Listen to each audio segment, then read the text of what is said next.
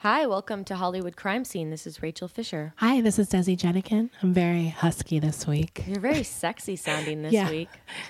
It's just real sexiness. It's not illness at all. Uh, welcome, welcome back, Des. It's a new year. Happy New Year. You too. I hope- 2018. Woohoo. Woohoo! Everything will change. Mm-hmm. Um, Well, how this was your is- Christmas? My Christmas was good. I went home to see my family in San Francisco. I ate a lot. Um, uh, I had a really good breakfast at my mom's house on Christmas morning. Yum. I'm just thinking about it because it Yeah. was like what was it? it was basically like bread pudding, but for Mm. I made for- I made that for Christmas too. Yeah, It was like a cinnamon toast, French toast, but you bake it and you marinate it overnight in a custard. It's really good. Yeah, basically that's what I had on Christmas morning. That's good. Um, we're Jews We celebrate Christmas Yeah. because why not? It's a good holiday. It's a good holiday. It's like full of food and gifts. You don't have to put the Christ in Christmas if you don't want to. Well, we do not put the Christ in Christmas. We put the. Were you grateful that you were able to say Merry Christmas again this year, Rachel? Oh my God, I, was mean, so been- grateful. Like, cause you know, It's been a war on Christmas, and I will tell you, it's been uh, a devastating. Thank God we have someone in charge who was brave enough to finally let that happen again. I agree. Praise Jesus. um, so do we have any updates? Uh, we had a bunch. I of- say knowingly.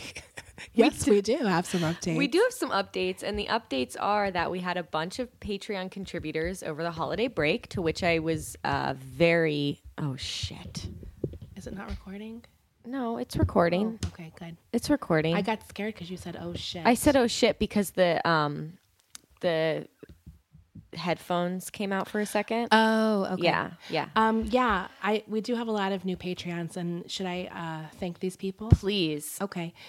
Um, so I'm trying to think where we left off, but uh, I'm going to start here on the 21st because that seems about when our last show was. yeah. Okay, we have Michael, we have Kay Wallace, Sasha Lip Gloss. Sasha. I really like that name. That's a really good name. Amy, thank you. Lauren, Carolyn, Mitchell, Rosemary, Louise, and Alvina is the last uh, pledge. Uh, last but not least, thank you guys. Thank That's you guys so much. It really helps us. Yeah. as we said before, and I think we've almost reached our first goal. We Uh, have. so we'll be doing a poll soon about uh, what the next. They'll pick the the listeners will pick the the topic. listeners are going to get to pick our next show once we reach five hundred dollars uh, for our Patreon. Yeah, so that'll be cool. there. And then we'll come up with a new goal and a new reward. Yeah. Uh, okay, awesome. And then we've also had a lot of new people join our Facebook um, group. Right. That's a really fun group. I really like it. I'm gonna try to post more in the new year, but I've been sick for two weeks, so That's why Desi sounds so husky right now. right. I have been sick for two weeks, so I'm in absolute misery. But I'm still doing the show because I'm a fucking hard worker. Desi has an incredible work ethic. yeah, I'm very. She has her sexy glasses on Yeah, right now. I do. I'm completely in research mode. Sexy, re- you know. Sexy research. True crime doesn't stop just because I get sick. um, so we did have an update. Did you look into that? We, I think on our last show we were talking about um, the Jenny Jones murder, Right. and what kind of goes into play when you're dealing with guests who might have problems. Or, well, right, Right. Well, we, we, also about? mentioned the Dr. Phil show uh, during the last half of that episode, and I am in the camp who is suspicious and sort of skeptical of like airing out your group therapy for television right. or any kind of like rehab show. I feel like I definitely don't think it's good for them, but I do enjoy watching it. Of course like it's like it's, it's like a tricky. I do know it's probably wrong. I have a lot of feelings about it, and um, I think most of the time it's not used with the intent of really helping people, more just to capitalize on pain. I'm sure there's a lot drama. of, uh, you know, thinking going on with these people where they do think they're doing good. Oh yeah, you know what I mean? Some Like- mental gymnastics. Yeah, there's happening. definitely some mental gymnastics happening. I think. But it was they have to know. revealed this week. There was a news story that the Dr. Phil show specifically, which is the show that I was uh, coming down hard on Right. last week or a couple weeks ago, was they were actually providing alcohol to their guests who were there for drug and alcoholism. Right. And that's kind of something that the Jenny Jones show did too. Didn't they, They get them? Well, they were alcohol? like, "Hey, we have a free bar tab. have some tequila. yeah, loosen up before the show." And basically, that's what the Dr. Phil show was doing too. Of course, they denied it. Um, they also used the excuse, "Well, alcoholics and drug addicts are unreliable witnesses," Right. Which is true. which probably. is true. But you can't use that for your own bad bad behavior. Yeah. right? I mean, um. So yeah. So basically, the Dr. Phil show was pretty much doing that. Yeah, they were shady, just as I suspected. Dun dun. Dun dun. that's the gavel. We'll put it in. Um. Okay. And then we did see something. I can't remember the exact story. Um. There was a state. I think it was Illinois. It was Illinois. that was um going to eliminate using the gay panic. Uh, as an excuse for um, Murder. murder, which is great. which is great and also sad when you realize that there's only two states in the country currently that have that law. It's Illinois and California. Oh, really? Yeah. So most states that's still a viable You defense. can still use the gay panic defense, which is absolutely insane to me. yeah. So, So, but congrats to Illinois for being being on the right side of history. right. Um, okay, so then I guess that's all. That's all our updates. That's all the updates we Yeah. have right now. Um, okay, so today I am going to talk to you, Rachel, and listeners about an insane case. Um, it's the serial killer Rodney James Alcala, who is also known as the dating game killer. Do you know about him? I know that there was a murder about the dating game. I don't know the details of this case, Okay. and I'm very excited to hear about it. Um, well, um, Rodney, it's actually kind of surprising. I mean, I did hear about him. I think it was in 2010 when he was on trial again. I'll get into that later. And he was, they had the clip of the dating game show that he was on, and we'll post that Right. somewhere. Uh, so that was kind of where I first heard about him, also. And I think that was, as I said, 2010. Um, the interesting thing to me about him is that he is a pretty prolific serial killer. Yeah. But he's hardly ever mentioned like with the heavy hitters or the big He's big names. He's not a, a household name at all. No, um, he's often compared to Ted Bundy, and uh, several people involved in the case referred to him as like a killing machine. Yeah. He had a lot of um, similarities with Ted Bundy, actually. Uh, some of them, uh, he they both targeted women and sometimes children. Both have killed in multiple states across the country. Um, both killed their victims either by strangling them or with blunt force. And for both of them, the last known victim that they they murdered were both twelve year old girls. Wow. So they have some similarities, and they both had that kind of sociopathic, charming, um, The charming the fuckboy charming fuckboy, and both were kind of good looking. Right. Even though I don't personally find them good, looking good looking, looking for a serial killer. uh, both of them had that charm and good looks that were. Uh, Rodney was in particularly very like seventies. Like he seems like someone my mom probably would have fucked. Did he have feathered hair? He had that kind of longish. I don't know if it was feathered, but it was wavy. Yeah. you know, like uh, a Peter Frampton. Right. And when he's in trial as an older man, his hair is hilariously bad. Okay, uh, just cool. like crunchy gray. Love it. We're yeah, gonna post okay. We'll post a lot of pics. Um, anyways, the other thing about Alcala is that he did the whole luring women in with the photography. He was a professional photography Oh, right. who uh, did this kind of thing You could um, be a model. Yes. Uh, so, as I said before, he, he's not as big of a name as far as serial killer goes, but he was quite prolific and he, he killed over a very long period of time. Uh, he was also really sadistic, like kind of similar to the Hillside Stranglers. Um, he didn't just kill his victims, he would like play around with them, toy with them, strangle them to the point of unconsciousness, and then wait for them to rec- revive uh, before killing them. And sometimes he would let that go on uh, several times, which was very similar to like Angelo Buono, Right. where they would kind of torture their victims Yeah. for a long period of time before actually killing them. Uh, okay, so that's sort of a little bit of the background, and now I'm going to get into his early life because we all want to know about the childhood of. Uh, I love hearing about the early lives. uh, he had some um, some interesting things. Okay, so he was actually born Rodrigo Jacques Alcala Buquor in San Antonio, Texas, um, to Raul Buquor and Ana Maria Gutierrez. Um, in 1951, the father moved the family to Mexico, actually, but he uh, kind of ditched the family there three years after moving to Mexico. And then the mom moved Rodney and his siblings to uh, Los Angeles. He joined the army in 1960 at the age of 17. Um, in 1964, he actually had a nervous breakdown while in the army and he went AWOL. He hitchhiked from Fort Bragg back to his mom's home and he was diagnosed with antisocial personality disorder by a medical uh, by a um, military psychiatrist and he was eventually j- discharged on um, medical grounds because he was crazy um, he actually was diagnosed with several other things by psychiatric experts over over the period of his life including during his trials including surprise narcissistic personality disorder borderline personality disorder and a homicide expert named Vernon Geberth diagnosed him with malignant narcissistic person- personality disorder with psychopathy and sexual sadism comorbidities, which I don't know what that means. Tell me. I'm I have no idea. I'm white trash.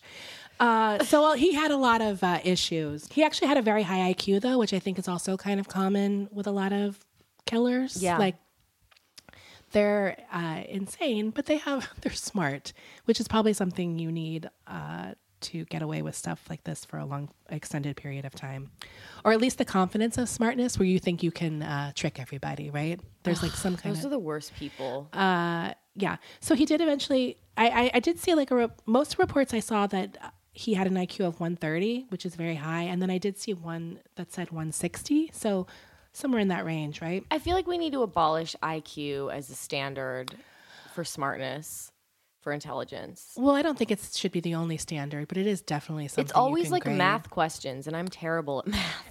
Ra- basically, Rachel has a low IQ and she wants us to change the rules. No, I'm just kidding.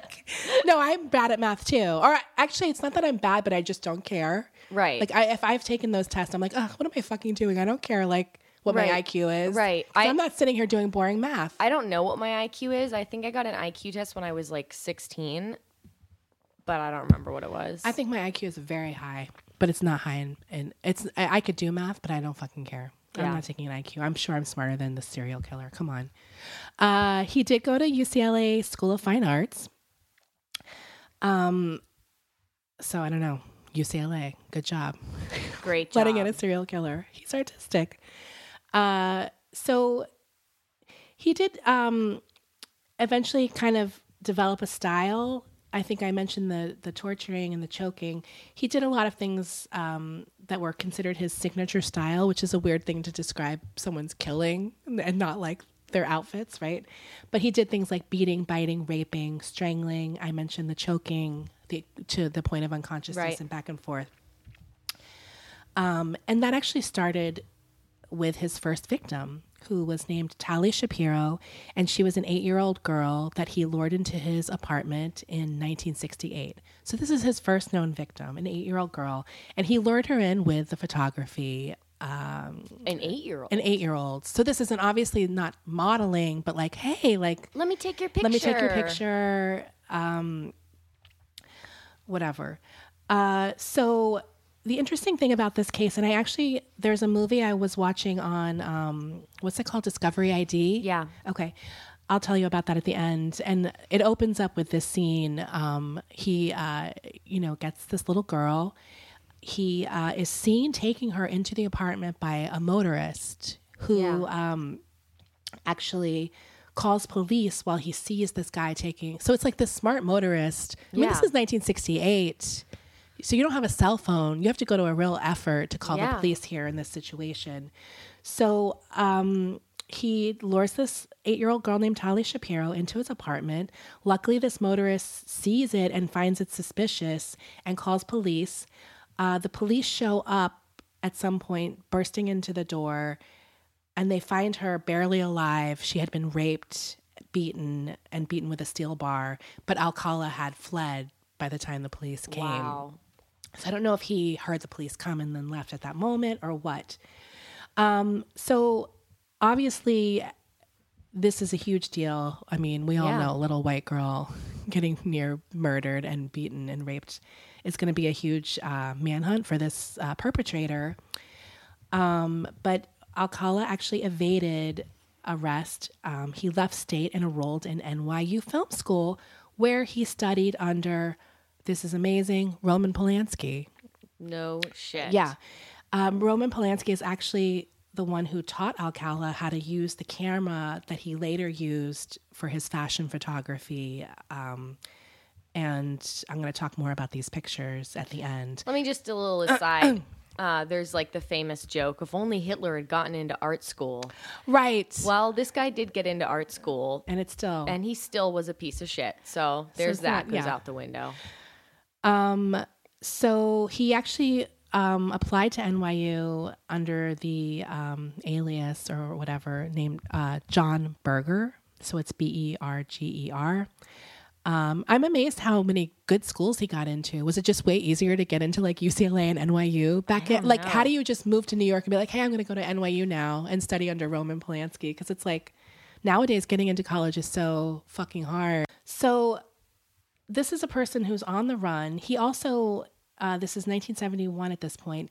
He got a job uh, at a New Hampshire New Hampshire arts camp for kids, um, and he had a Great. different, slightly different uh, alias, John Burger, spelled like the ham- hamburger. So he switched it up a bit for some reason.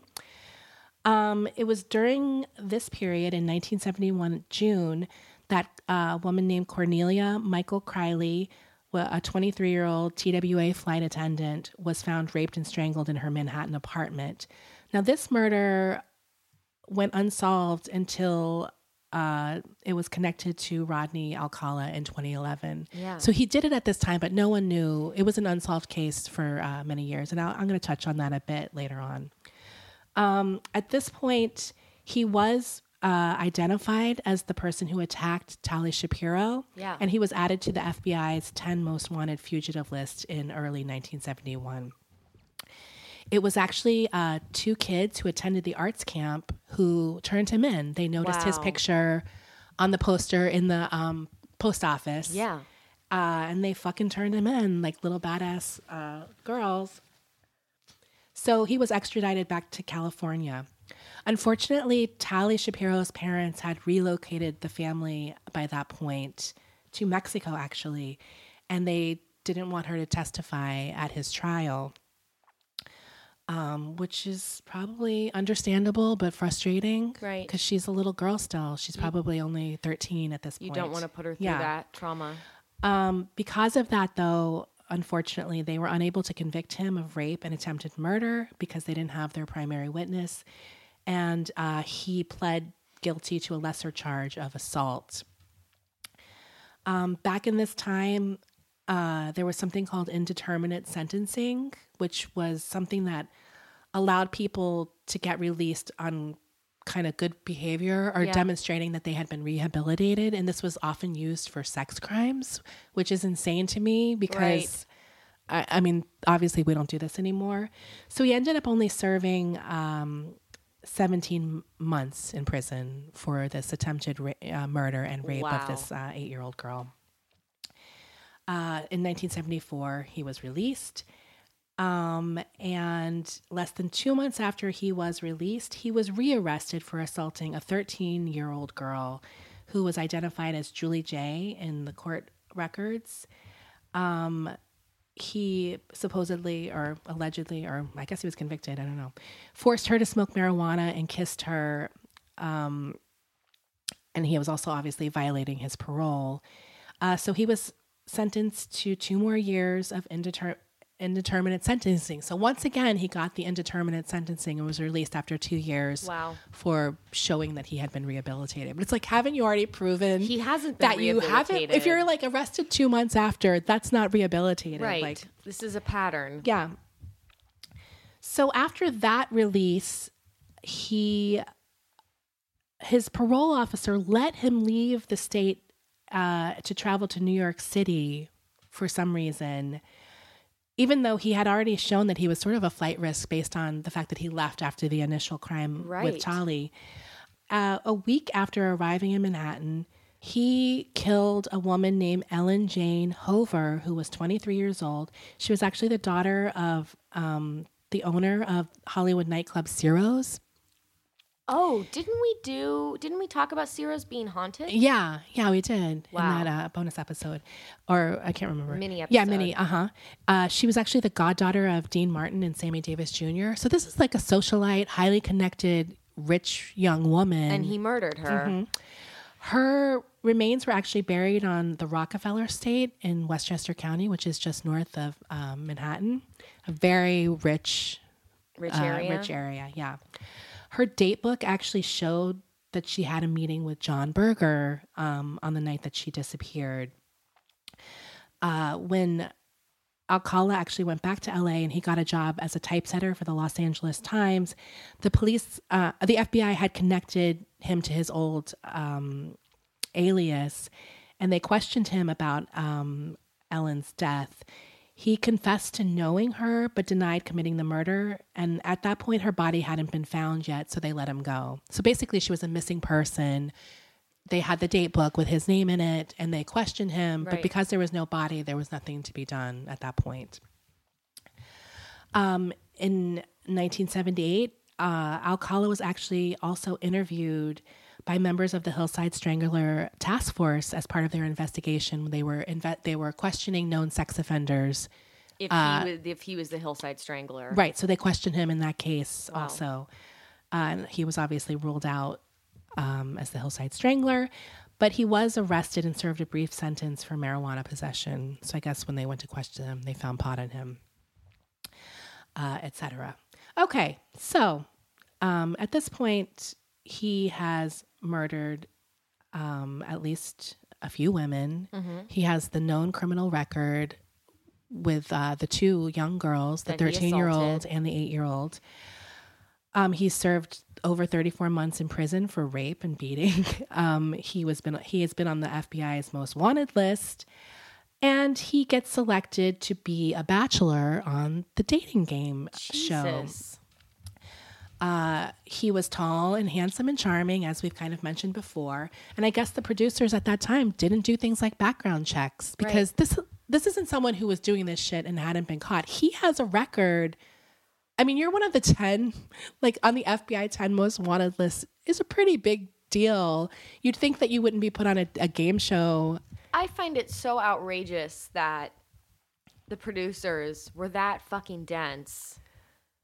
I mean, they- it's pretty amazing. It's pretty I think when I initially heard that he was on the dating game, I just assumed no one knew. Like I didn't realize he had this huge, That's what extensive I always thought about this criminal case. record already. I mean, he hadn't been convicted of murder yet, but certainly rape and like attempted murder and assault being should be FBI's enough, right? wanted list. Uh, yeah. So I thought that was pretty So was amazing. he still going by John Berger?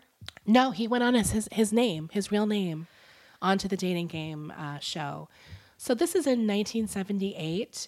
Uh, he's on this show, The Dating Game, which is like a hilariously campy. Did you ever watch that show? I I've mean, seen episodes of yeah. it before, and I rem- and in the mid It's '90s when they get singled out, it was kind of similar. yeah, it's very campy and lots of sexual innuendo and like It's so 70s. It's really goofy, yeah. Uh, the host of the show is named Jim Lange, and he introduced Alcala as a successful photographer who got his start. Oh, sorry. Who got his start when his father found him in the darkroom at the age of 13, fully developed. Between takes, you might find him skydiving or motorcycling. Um, another one of the uh, bachelors on the show with Alcala. He was bachelor number two, and his name uh, was Jed Mills. He's an actor. He described Alcala as a very strange guy with bizarre opinions. And Alcala really hammed it up on this show. He kind of would respond to the bachelorette's suggestive questions. The questions are always kind of like, you know, kind of trying to elicit some kind of funny, sexually inappropriate There's like inappropriate. dick innuendos. Right. And he likened himself to a banana at one point and said that nighttime is when he gets really good. Uh, and he acted at some point acted out the part of a dirty old man. Which is all kind of creepy after the In fact. hindsight, yeah. it's very creepy. Um, so Alcala was bachelor number one, and Jed Mills, the bachelor number two. He goes on to say, he was a really creepy guy, a real idiot. This creep comes up to me and puts his face practically in my face and says, I always get the girl. Gross. I love how, like, Jed Mills, it's like, even though this is a serial killer, part of him is probably still mad he lost or something. He's Oh, like, can you imagine losing to a serial killer? Like, I'm a good guy. you know what I mean? It's like the ultimate, like, right. uh, It's And the then- ultimate. Why don't the girls? yeah, like why the don't nice the girls guys? like the nice guy? They never pick me. Uh, when I think about what he said, I always get my girl. He kills them. That was what he was talking about, but he's not telling us that. Obviously, it's like, okay, Jed, calm down. uh, Jed also had this to say about Rodney. Rodney was kind of quiet. I remember him because I told my brother about this one guy who was kind of good looking but kind of creepy. He was always looking down and not making eye eye contact. Um, he he became very unlikable and rude at some point and imposing as though he was trying to intimidate. I wound up not liking the guy, not wanting to be near him. He got creepier and more negative. He was a standout creepy guy in my life. Jed seems to be really like rolling with this 15 minutes of fame. Also, I feel like fifty percent of me probably um, Jed probably never even gave him a second thought back then. Right, but after on- the fact he's like, "Oh, yeah, I'm going to He's like, find yeah, he was really creepy. I remember, and let me tell you, why I remember. Like, he has cuz his stuff is like his um they're not very specific details. right, Uh, the woman who did pick him picked uh, Rodney was named Cheryl uh, so Bradshaw. he won the dating. He game. won the dating game. Uh, he said to her apparently after the show, I guess backstage, "We're gonna have a great time together, Cheryl." I'm sorry, uh, but Cheryl actually refused to go out with Rodney. She found him really creepy, and she said that when they were backstage talking, uh, this is a quote from her: "I started to feel ill. He was acting really creepy." Beauty should be good for you, and that's why we're excited to tell you about Beauty Counter. Beauty Counter is a clean makeup and skincare brand that started in 2013, disrupting the beauty industry by shedding a light on the need for stronger ingredient regulations in the personal care products that we use daily. Today, Beauty Counter is the leading clean beauty brand creating innovative and high performing products that are safer and cleaner than even their like minded competitors. So, what do we mean by clean? Over 1,800 questionable ingredients are never used in Beauty Counter's formulations. They call this their never list. You can learn more at beautycounter.com, where you're also going to want to check out their incredible products. Best of all, if you're a new customer and you order through March 15th, you'll get free shipping on your order of $100 or more when you use the code Hollywood. Once again, to get free shipping on your order of $100 or more, go to beautycounter.com and use the code Hollywood. As most of us have found out the hard way, getting into debt is easy, getting out of it is hard, especially if your credit score isn't great. Thankfully, now there's Upstart.com, the revolutionary lending platform that knows you're more than just your credit score and offers smarter interest rates to help you pay off high interest credit card debt. I know firsthand that there's nothing more frustrating than trying to pay something down and your payments are pretty much just paying off the interest. Upstart goes beyond the traditional credit score when assessing your credit worthiness. Upstart believes you're more than just your credit score. They believe in you. The best part?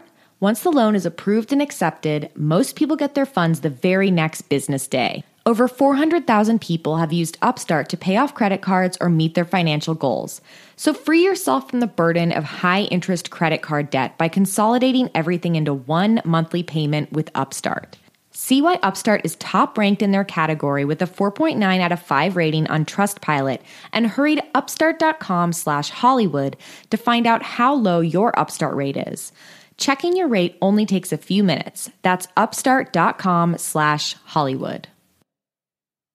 I turned down his offer. I didn't want to see him again. How did she not sense his creepiness? I wonder. I mean, I Well, I wonder if he's on the show. He's kind of putting on an he act. Totally, probably put on an act. Uh, and then when it comes to actually going on a date with him, but he must have been pretty creepy, right? I mean, for her to not even go on the date with him, Right. For them to just be having that brief Yeah. moment together. okay. So there's a criminal profiler named Pat Brown who actually feels like um, the dating game appearance and the rejection of Carrie, um, I almost said Carrie Bradshaw, Cheryl Bradshaw, um, might have been an exasperating factor because he does kill much more after this appearance. Yeah. According to Brown, one wonders what that did in his mind. That is something he would not take too well. Well, serial killers don't understand rejection. They think that something is wrong with that girl. She played me. She played hard to get. Uh, so he's, uh, according to Pat Brown, I think is a woman actually. You know, this might have triggered him to just to kind of kill more and prove he's sort of in charge and um, uh, women mean- women aren't going to own him but I, I feel like he would have killed anyway i, I, don't think know he would have killed anyway, and I think that it's not uncommon for serial killers to ramp up and to escalate no matter what is going on in their lives. That just seems like a very common serial killer right sort of. and clearly this is a very brazen move to go on a nationally like He's not a hugely low. popular game show at the time to go and, and it's like dating related with women to go on that show while you know you're in the middle of killing all these women i mean it's insane He's to me. And Yeah. we've talked together before about how narcissistic types it's unbelievable the the level of like lack of self-awareness can sometimes be so well they like believe all their own they believe all their own shit I mean, I don't, I don't know that this is in the same on the same level as Ted Bundy kind of killing the women who looked like that girl who rejected him. Do you know what I mean? Yeah. Like, uh, or sometimes there's a mother connection right. where they're trying to avenge Although I'm sure, their I'm sure it treated them. infuriated him, and maybe it did kind of get him back into the groove. in i personally way. think Yeah. he would have killed no matter what but i don't I do. doubt that Maybe it escalated it. I don't doubt that that wasn't already just built into his personality because that is that is the profile. He fits the profile of the s- narcissistic sociopath, Right. violent guy. Right. Um, okay.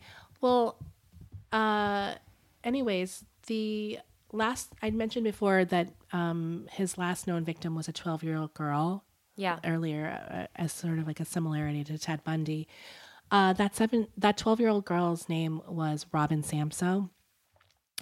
Now, um, this took place in Huntington Beach, which is kind of, um, It's I don't know, about an hour It's like an hour South? south, of here. Yeah. It's It's like Orange a pretty County. nice beach town, like very. nice. Uh, uh, anyways, he approached Robin and her, and her friends on the beach that day to get them to take pictures in their swimsuits. Uh, now these girls all were kind of talking to him, and he was actually chased away by a neighbor. He was seen the previous day trying to convince another set of teenage girls to to uh, take pictures by giving them marijuana. So he's kind of like lurking around Yeah. this little beach town trying to pick up teenage girls. Like all normal uh, good men.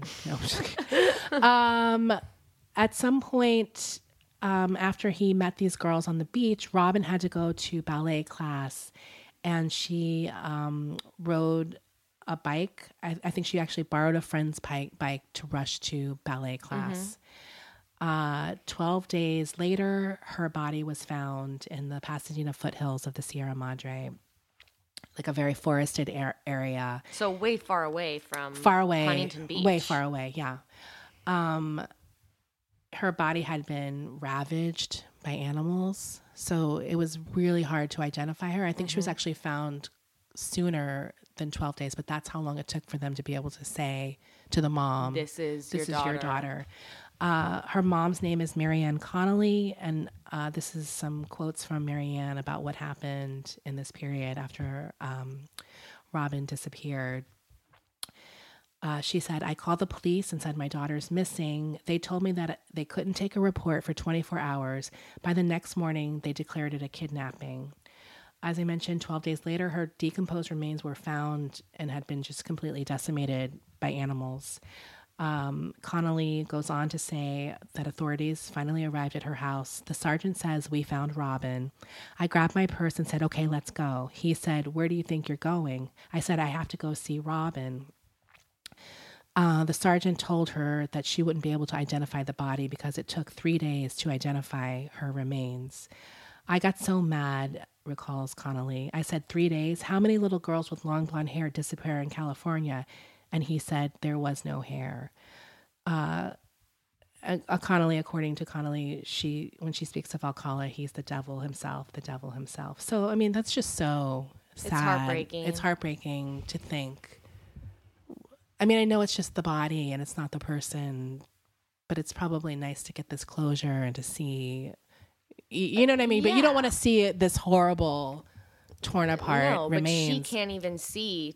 She can't even say goodbye to the body or have an open casket if that's right? something If she that wants she wanted, to do. yeah. I mean, it's just it's sad. fucked up.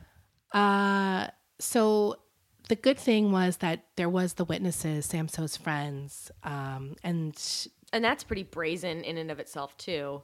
right, uh, and they were able to describe him and get um, a police sketch done Yeah. that was very accurate. Um, Alcala's former parole officer actually recognized him in this police sketch, so that's how good it was. Um, based on that, they went to search Alcala's mom's home, which is was in um, Monterey Park at the time. In that search, the police found a rental receipt for a storage locker in Seattle. When they checked this storage locker, they found um, hundreds of photographs of mostly um, young girls, either nude or dressed in uh, swim swimsuits. Um, Alcala himself was in some of the pictures.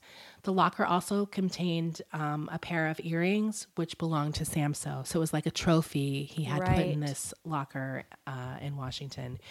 Um, another pair of earrings that was seemed to be like something he took from his victims. There was another pair of earrings that had the DNA of a woman named Charlotte Lamb, who was 31 year old and was killed in her apartment building laundry room in El Segundo in 1978. I mean, during this period, throughout the 70s, as I've mentioned uh, before, he he did this thing where he was taking uh, professional fashion photography, and he would sell himself uh, this way to, to potential victims. Yeah.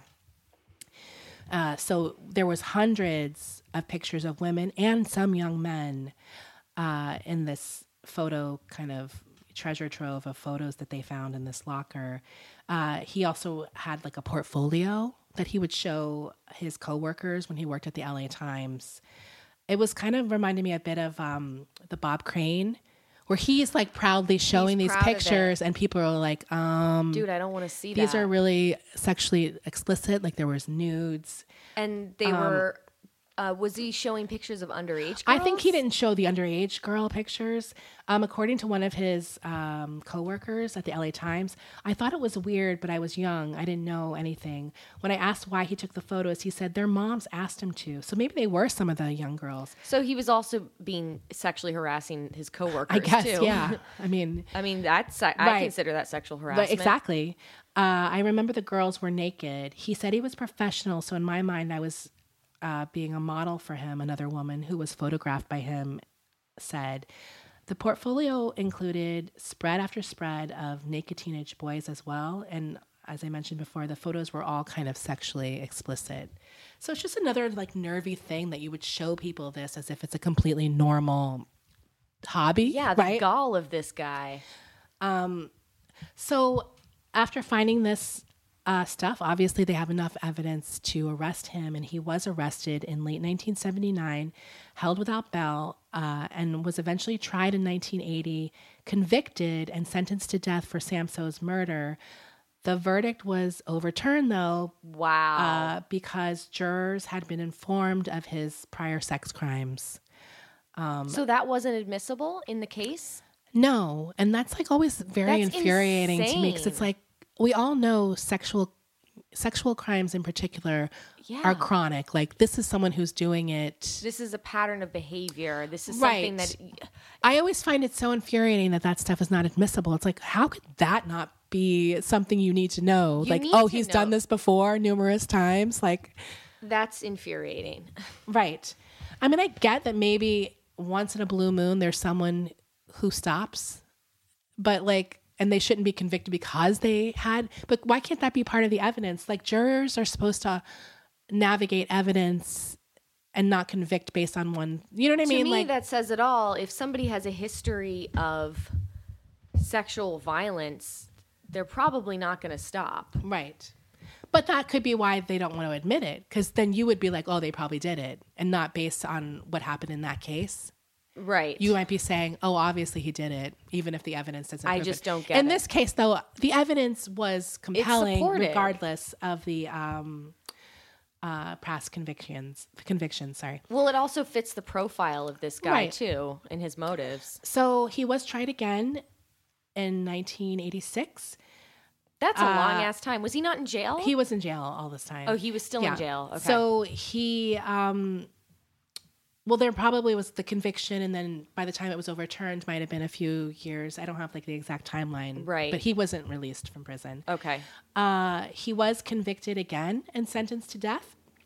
This time, it was overturned for another reason. Shut up. The Ninth Circuit Court of Appeals, which is the one that all the conservatives hate because they're super liberal, and it is frustrating. But he was um, at some point, uh, the park ranger who found uh, Samsoe's body had been hypnotized by police investigators. What? And I guess the trial judge did not allow a witness to back up the defense's claim that the um, park ranger who found her body had been hypnotized, and I guess that that's not allowed. And they weren't allowed to like bring in defense of why that maybe was negative, negatively affecting him. So that was I kind of was reading a lot. I couldn't quite figure out what was wrong with that, but maybe finding out information under hypnosis is not Like it's coerced. solid. Yeah, yeah.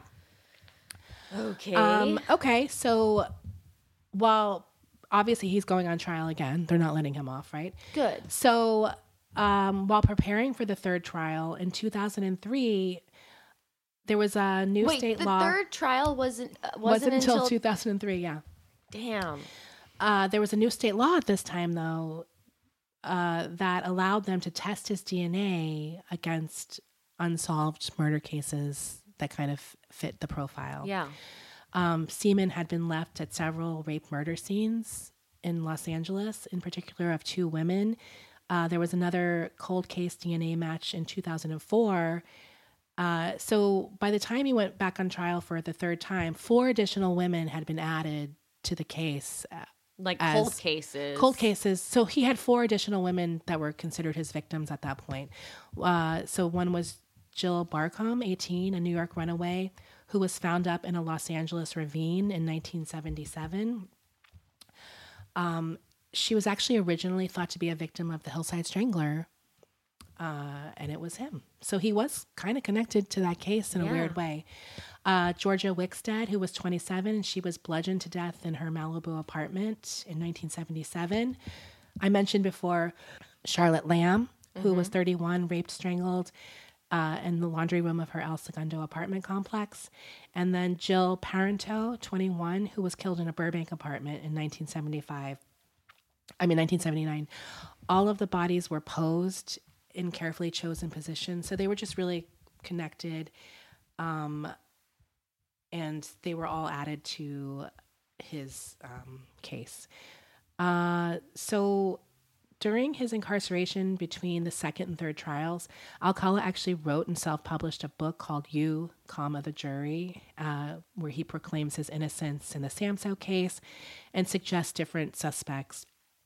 Um, he also had filed lawsuits against the California penal system for um, an incident that happened where he got injured slipping and falling in prison, and also for refusing to provide him with a low-fat diet.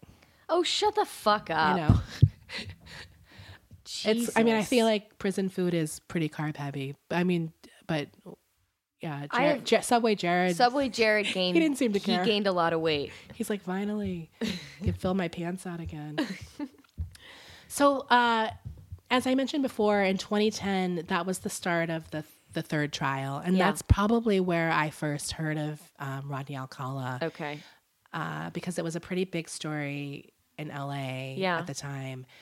Uh, and then they were really pushing that dating game uh, connection. Right. So that was that's my first memory, and I, I do remember thinking like, who is this guy? Like I've never heard this case.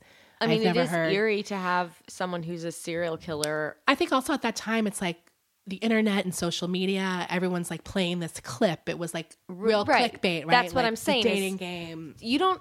There isn't Angle. a ton of footage I mean, like that kind of footage where it's there. I, I mean, I don't know of many or any instances now that I think about it of footage of a serial killer that isn't connected to them doing either an interview uh, while they're in prison Right. or or trial footage. But I feel like this was probably the first time a lot of people saw that clip of this guy. right. You know, because you might have seen like a news, a bit on the news, but to be able to watch it all. That's what I'm saying. yeah. It's it's super eerie to watch this clip, which has is not connected to his him being a murderer. It's Right, not it's like a trial clip. It's just like this like happy go lucky cheesy 70s dating game. Well, there was like another story that I kept pop- seeing pop up when I was researching this one. We should probably do at some point. And he was a game show. He's called like the Game Show Killer. Yeah. And he was on a popular game show. Uh, so it is weird to kind of see them on these, just doing these dorky Just- ass like. yeah. uh-huh. oh, by the way, I uh, Google imaged him. Rodney Alcala. He's so stupid looking. Like now, he's There's so like a lot of different looks though, because he has short hair and a mustache now. Like the last thing I saw of him in prison. Okay, but there's also this picture of him uh, With, like, the- that's pretty recently with like these gray Kenny G ringlets. Oh yeah, he has got the Kenny G. It's like salt and pepper. He looks like a ringlets. Marin County like hippie woman with that like kind of like gray, like they don't dye their hair. Um, so in 2010, 31 years after Samsoe's murder, the third trial was held. Trial was held. Um, Orange County Senior Deputy District Attorney Matt Murphy said in an interview with the LA Weekly, the 70s in California was insane as far as treatment of sexual predators. Rodney Alcala is a poster boy for this. It's a total comedy of outrageous stupidity, stupidity, and I think that's a lot what we were talking about earlier. This like letting them out for rehabilitation. So luckily, Yeah. those things have changed. Yes. it's insane to me that that was ever even considered a good idea. Because what other crime gets that kind of treatment, and why would sex crimes of all, you know, things be treated that way? I mean, I th- I'd like to think you know we do know we do know more Right. now, Um, that just seems like a no-brainer to me, though. Right? I Like, why would you let them out? Um, Tony Rackauckas, who was the Orange County uh, DA at the time, called Alcala the poster child for the death penalty. he's the poster child for needs a deep conditioner? If you look Yeah. at his ringlets, like there's a picture of him It's where they look pretty fried. It's very crunchy. Um, so I think I, I I- I mentioned already the four the four victims now are going to be added to this case, um, and uh, in the third trial, another big change is that Alcala um, acted as his own attorney. what a god! This guy, this guy just keeps topping. Well, that's also very levels of- similar to Ted Bundy because he did that, right? Yeah, he in did. his last trial. Uh, But so- this just is such a testament to him thinking how smart he arrogant. is. He's It's such an arrogant. arrogant narcissist.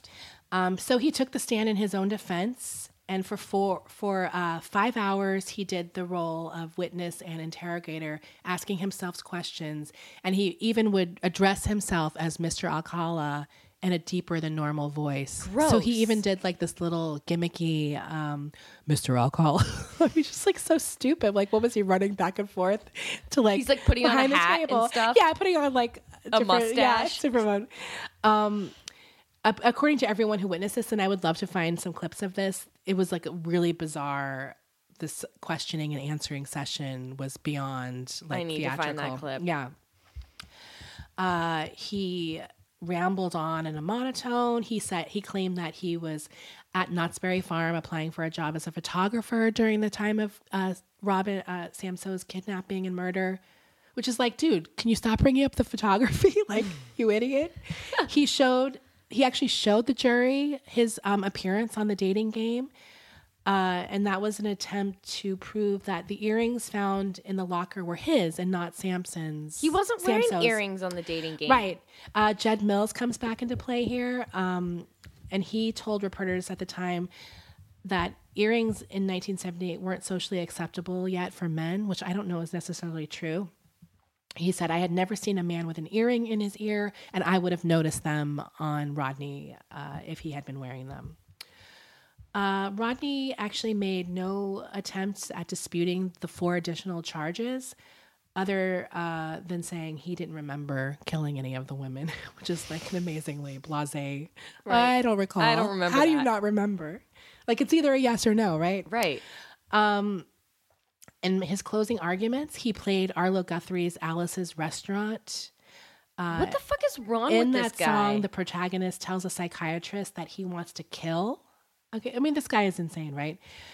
Uh, after less than two days' deliberation, the jury convicted him on all five counts of first degree murder. There was a surprise witness during the penalty phase of the trial, and that was Tali Shapiro, um, Alcala's first known victim, the eight year old girl he left um, for dead basically after beating and raping her. Uh, and she kind of acted as a witness for justice for the victims who obviously couldn't be there because they didn't survive. to basically corroborate, yes, this guy. And it was during the penalty phase, so it was you know she didn't testify, but she was there as I guess when victims get to speak Okay. that that that sort of period. Or maybe she just showed up. Maybe she actually didn't speak. I don't have any uh, indication that she did. Um, so the I think the defense's only witness was a psychiatrist named Richard Rappaport, and he testified that Alcala's um, borderline personality disorder was the reason he had no memory of committing the murders. But the prosecution argued that he was a sexual predator who knew what he was doing was wrong and didn't care. Uh, in March of 2010, he was uh, sentenced to death once again uh, for the third time. And so far, so good. That has stuck. Um, the um, pictures I mentioned before, um, all of those photos that they found in the locker room. In March of 2010, so right after he was convicted, the Huntington Beach and the New York City Police Department released 120 of those photos to the public in order to start um, helping identify them to see if they could possibly be missing persons um, or, you know, Jane Doe's like un- undeclared uh, bodies. Um, there was over 900 photos that could not be released because they were too sexually explicit. Um, 21 women have come forward identifying themselves as of the printing of this article that it was from. Uh, and six families believe they recognized loved ones who disappeared years ago and were never found. There was only um, one woman that was actually connected to a missing person or unsolved murder in one of the photographs, and that was um, Christine Thornton, 28, whose body was found in Wyoming in 1982. Uh, as of September 2016, 110 of those photos are still online, so you can go look at them and see if you identify anybody or have any information on those women. the photos that weren't too sexually. Yeah. So basically, they didn't put any of those sexual ones. So these are a lot of like almost Bikini? headshot, hot headshot looking ones. The that ones he I saw. took. These are all Yeah. photographs he took. So they're basically trying to identify these women or Yeah. seeing. It might not be anything. They could all. They're not necessarily all dead or Or runaways or, runaways, yeah. kidnapped. after he was convicted in 2010 in California, he was actually pursued by New York authorities for the murders of uh, Cornelia Crilley, the TWA flight attendant, Yeah. and Ellen Hover, the Ciro's heiress. Um, he was extradited to New York in June of 2012. He entered a not guilty plea on both counts, uh, but then he eventually did change the pleas to guilty, saying that he wanted to return to California and pursue his um, appeals on his death penalty conviction. Uh, he was sentenced to 25 years to life in uh, New York for those crimes. Um, but I think the California one uh, overrides everything. He also in 2010 was named as a person of interest in the unsolved murders of Antoinette Whitaker, who was 13 at the time, uh, and Joyce Gaunt, 17 year old. Uh, and that was in Washington State, Seattle. And he was up there at some point, Yeah. as we know from the locker, um, etc. There are other card, cold case cold cases that he's sort of targeted by in investigations, uh, more in California, New York, New Hampshire, and Arizona. In March of 2011, Marin County, California, which is north of San Francisco, Holla. yeah, uh, Rachel's hometown. Um, they we're pretty confident that Alcala was responsible for the 1977 murder of 19 year old Pamela Jean Lambson, who disappeared after um, going into San Francisco to Fisherman's Wharf to meet a man who offered to photograph her.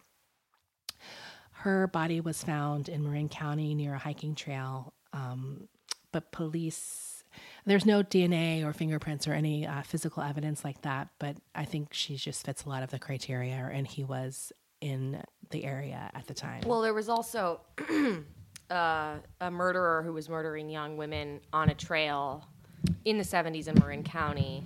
oh, really? The, yeah, the trailside killer, I think was his name. Um, and then obviously I mentioned before the Wyoming woman Christine Ruth Thornton. Uh, she had disappeared in 1977, and she's pretty much the only one that a relative recognized her from a photo in his portfolio that the police posted online.